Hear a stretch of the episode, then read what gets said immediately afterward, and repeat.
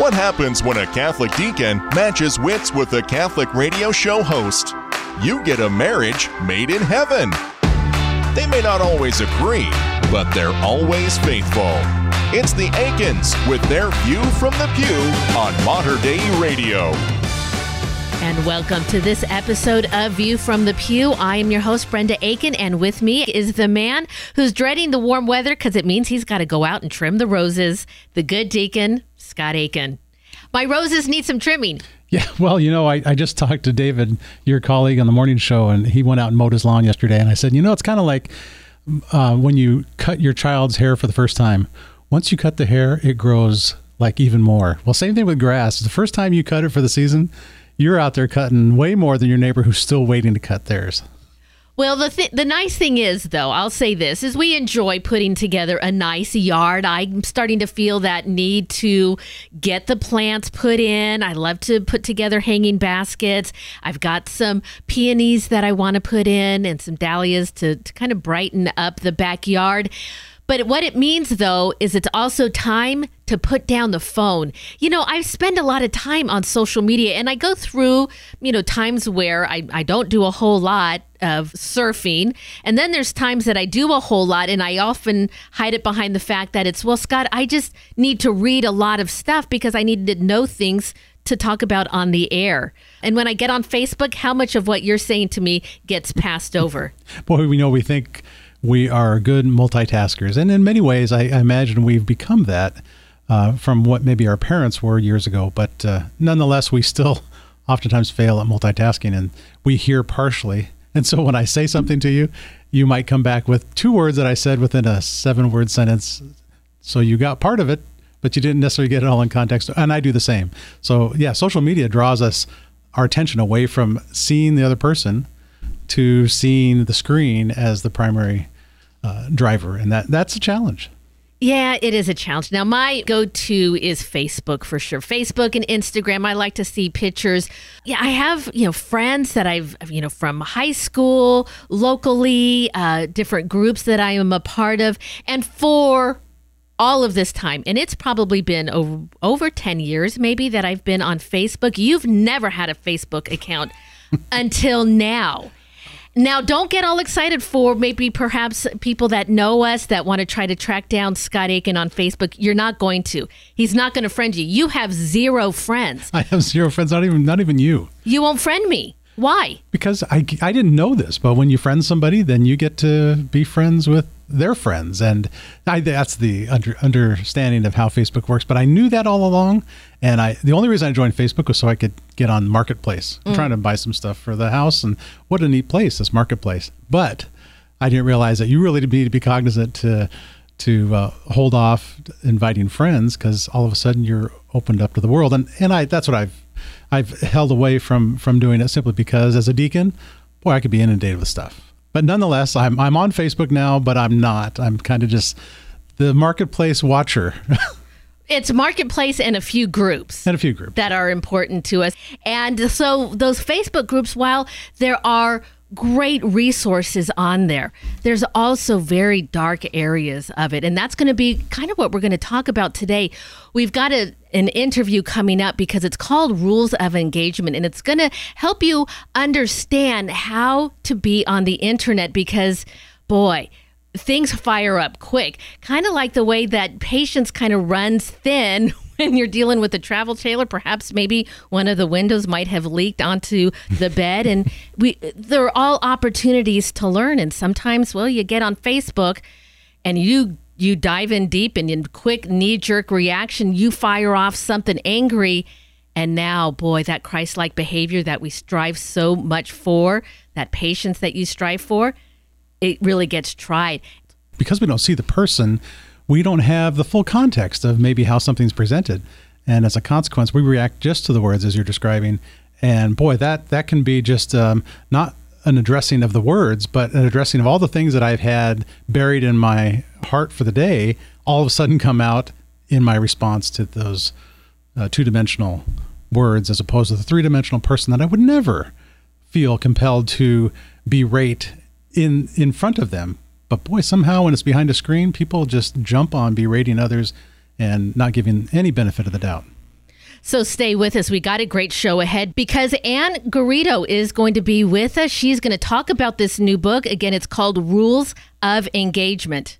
And on this week's View, we'll highlight what today is. And it is a mark of an extended Lent that COVID has become for the church and for many of us. Yeah, it's an anniversary. I don't know many we're looking forward to, but we do have a great show ahead for you on this week's View from the Pew.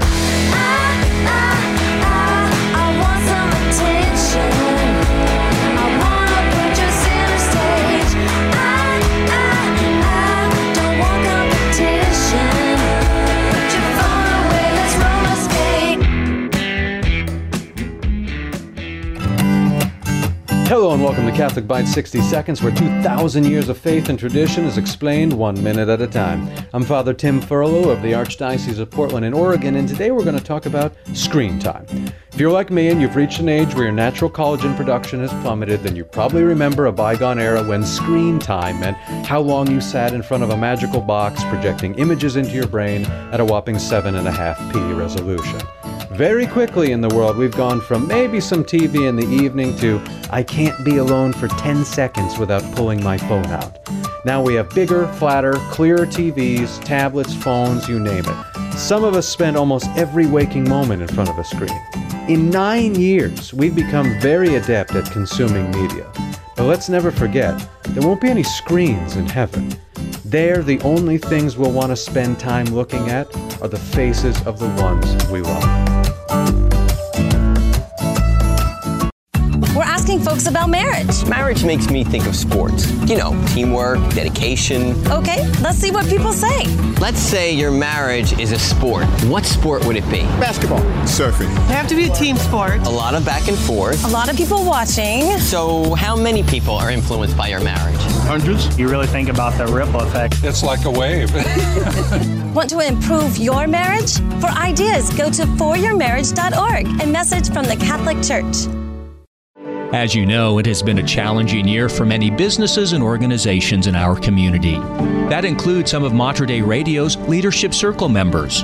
These are loyal friends who support our faith-filled broadcasts through their financial generosity. To find a listing of our Leadership Circle members, please go to our website at materdeiradio.com and click on the Get Involved menu. Your support of these members will be a great help to them and to this radio apostolate. God bless you. Family life can be hectic, but God can be found right in the middle of it. So take a moment for this week's View from the Pew.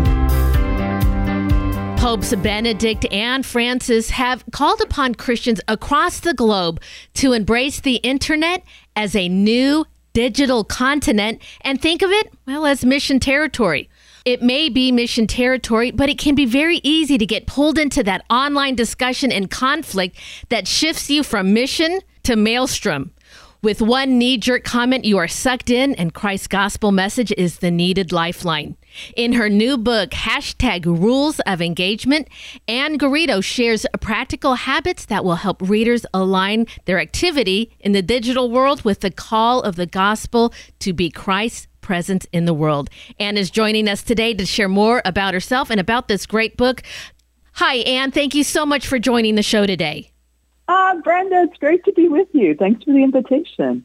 Well, Anne, tell us a little bit about yourself and, you know, how you came to really examine how we're acting on the internet. Oh, that's a great question. I mean, I got involved in social media quite by accident. You know, it's just kind of like an invitation. My friend said to me one time, she goes, "Do you like getting Christmas cards?" And I said, "I sure do." And she goes, "Then you should just get on Facebook. It's kind of like getting Christmas cards every day." And so I got on innocently enough, and then I was like, holy cow, you know, well, it's just it's evolved a lot in the last 10 years. So, I mean, it became more and more kind of a part of daily life. I teach regularly in a Dominican graduate school of theology, and our motto as a school is Veritas, truth. And so I just began to see these intersections between my theological interest and questions of truth and healthy communication as a theologian, and then what was going on social media. And more I realized, like, I think our Dominican Charism for Truth has something to say at this moment in time about this platform. so that was kind of how I got more and more involved in that area of research. Well, Anne, it's so easy to access all of our social media platforms. We have literally the knowledge of all of the world available to us right from our smartphones. And yet, well, we spend so much of our time online looking at dog and cat videos.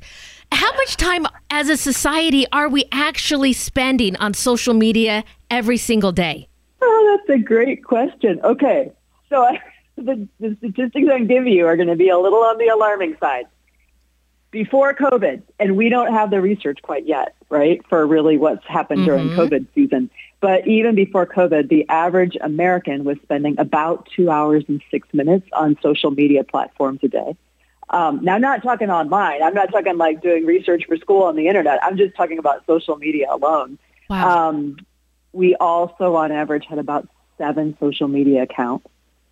And you have a section in your book called Social Media Addictions and Obsessions, and describe in that some of the similar disorders that we see in other habits that really draw us away from God and from the other.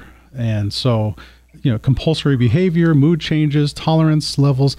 You give a really comprehensive list of what mirrors, in many ways, the addiction that, as you're describing, the time spent can become.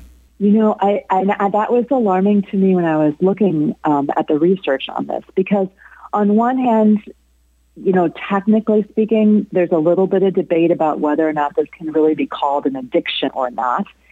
And at the same time, as you're noting, there are all of these indicators that mirror patterns of behavior that are really common to addiction, and that a large portion of people said that even if technically it's not an addiction, they still experience it as an addiction.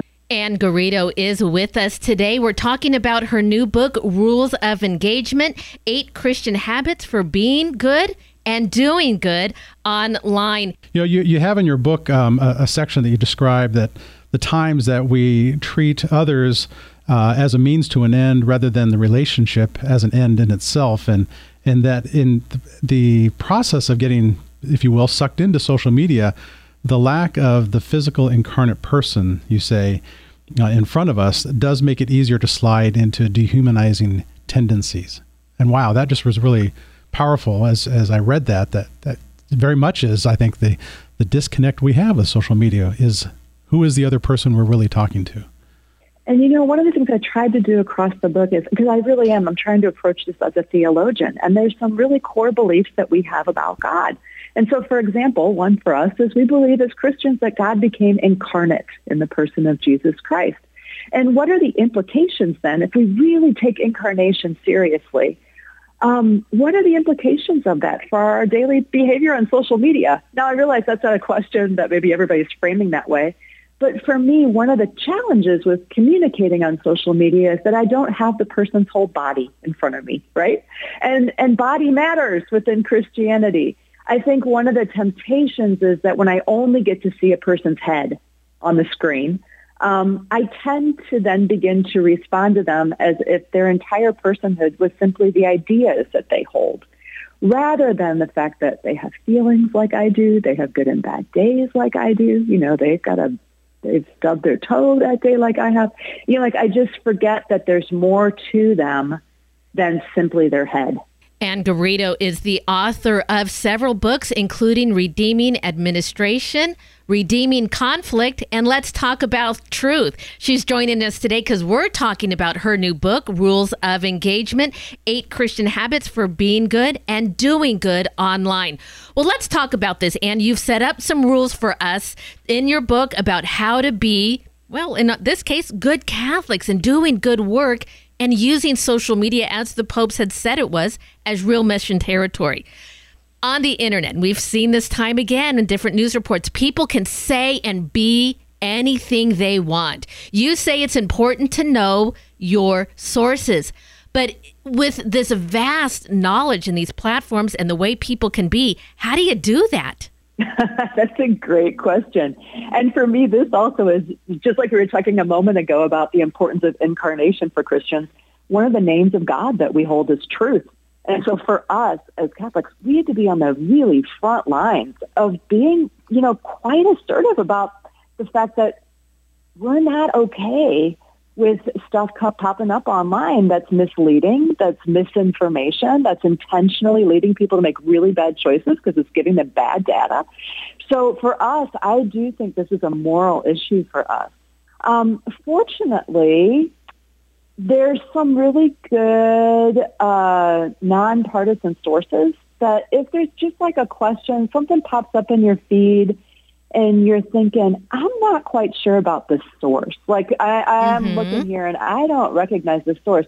Places like Media Bias Fact Check or Ad Fontes are just great sources that let us, if you check, you can look up on there and just check out the source. Is this a legitimate source or not? Is this considered a highly biased source or not?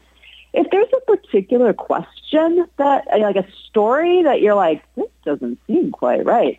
One of the places you can check, for example, is like Snopes.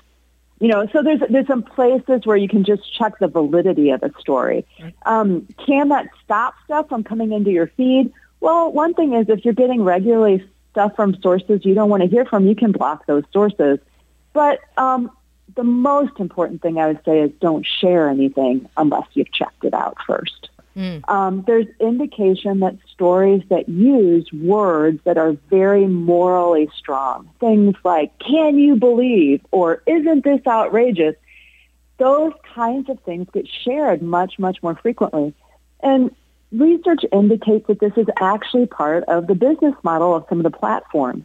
Remember, these platforms they're not charging us per se to use them, but in order to earn revenue, what they need to do is to keep people online so that they can get ad money. Now, how do you keep people online? You keep people online by favoring things that gets people really riled up. So they want to read more, that they want to share it, that they want to post their own comments. And so the business model works off of keeping us angry all the time.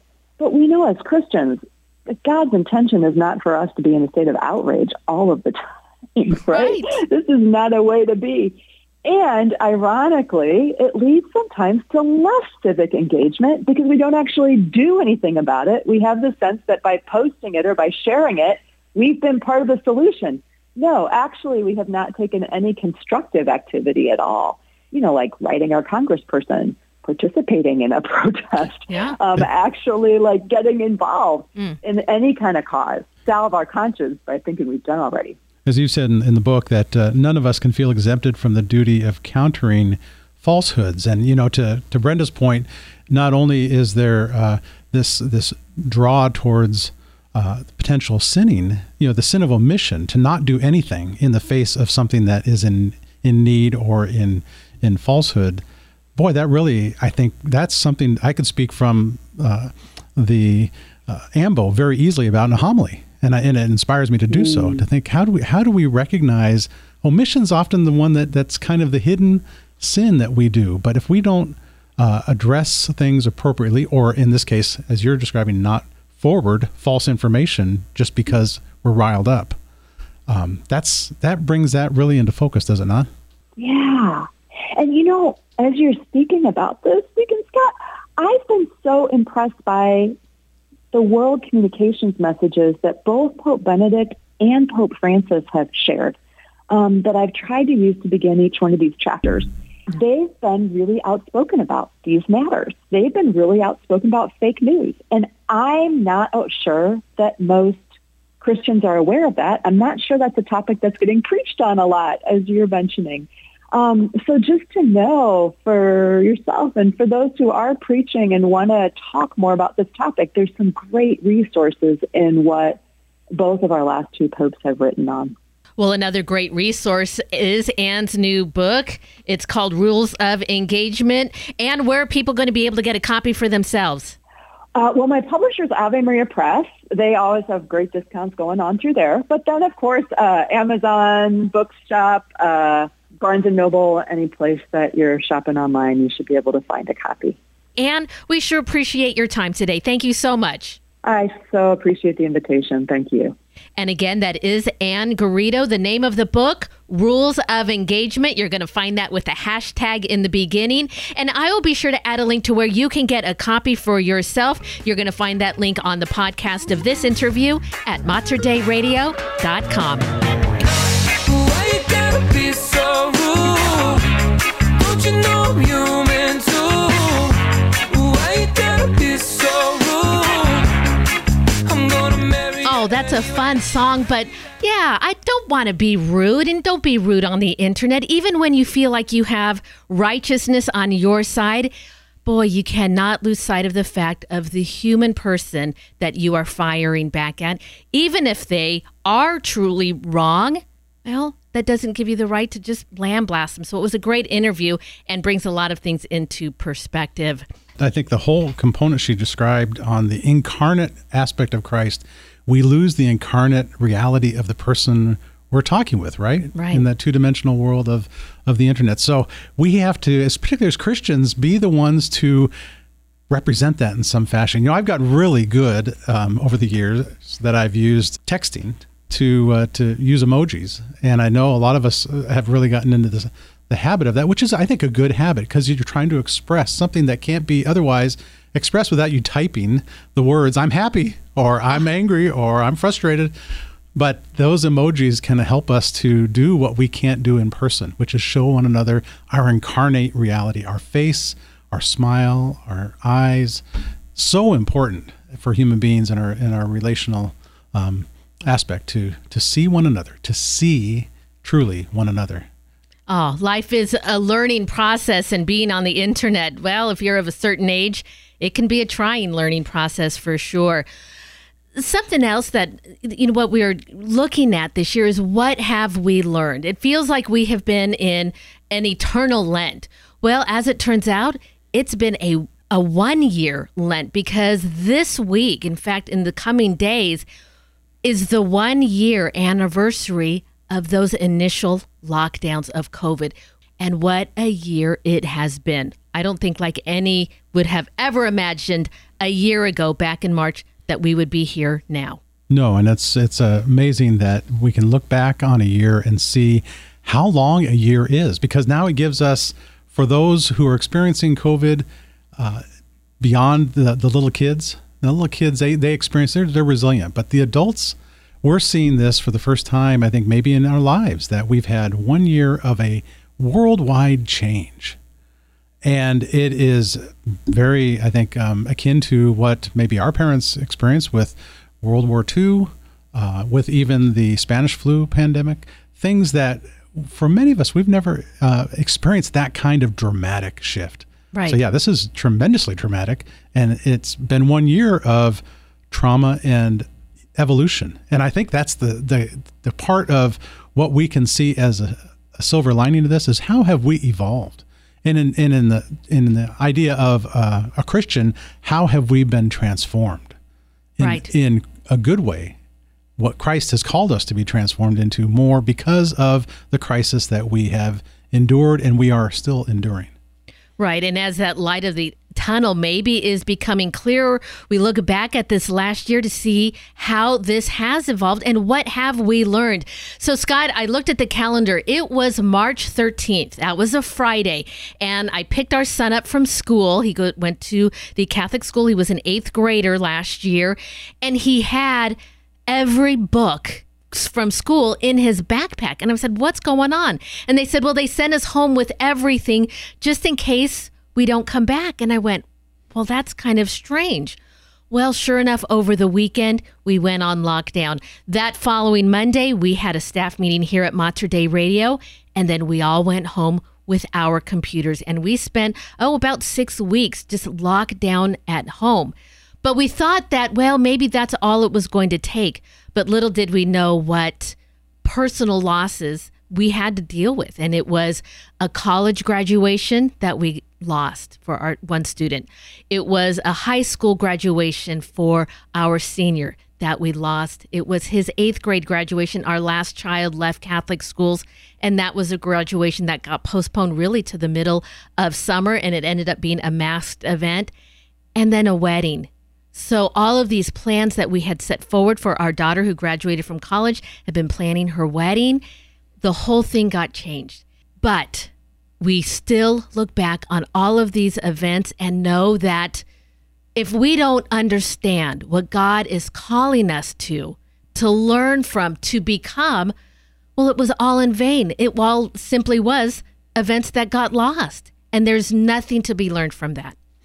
Death is not the end. For Christians, we understand that in form and in function and in theology and in the catechism, but here we have to really put it into practice.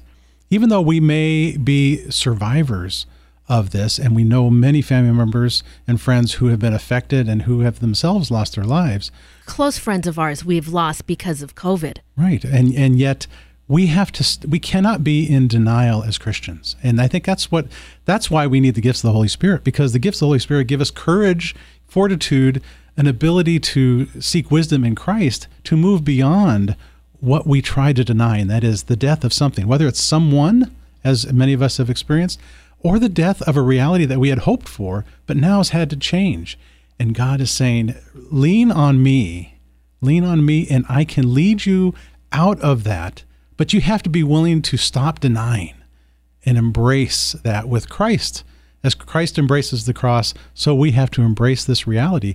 And we will come out of this, we're promised by Christ, with hope and life intact. But so often we get overshadowed by the moment of the day. So really an encouraging time that we are here a year, and now we have this so hopeful experience in the weeks and months to come. As we commemorate this anniversary, Scott, before we go, let's end in a prayer for all of those who have been affected by COVID. Heavenly Father, we are grateful for this opportunity to talk about this reality and in this year's time frame. Help us to transform more and more into the body of Christ that you have called us to be a part of. We ask this in your holy name, Jesus Christ. Amen. And that is going to wrap it up for us this week. Please tune in again next Friday as we share with you more stories about our faith, our family, and our view from the pew. God bless. Have a great week. You've been listening to View from the Pew, a weekly look at faith and family life from a Catholic perspective with Deacon Scott and Brenda Aiken. For more information on the Aikens and to listen to an archive of their previous shows, visit them online at materdeiradio.com/pew. View from the Pew is produced at the studios of Mater Dei Radio in Portland, Oregon.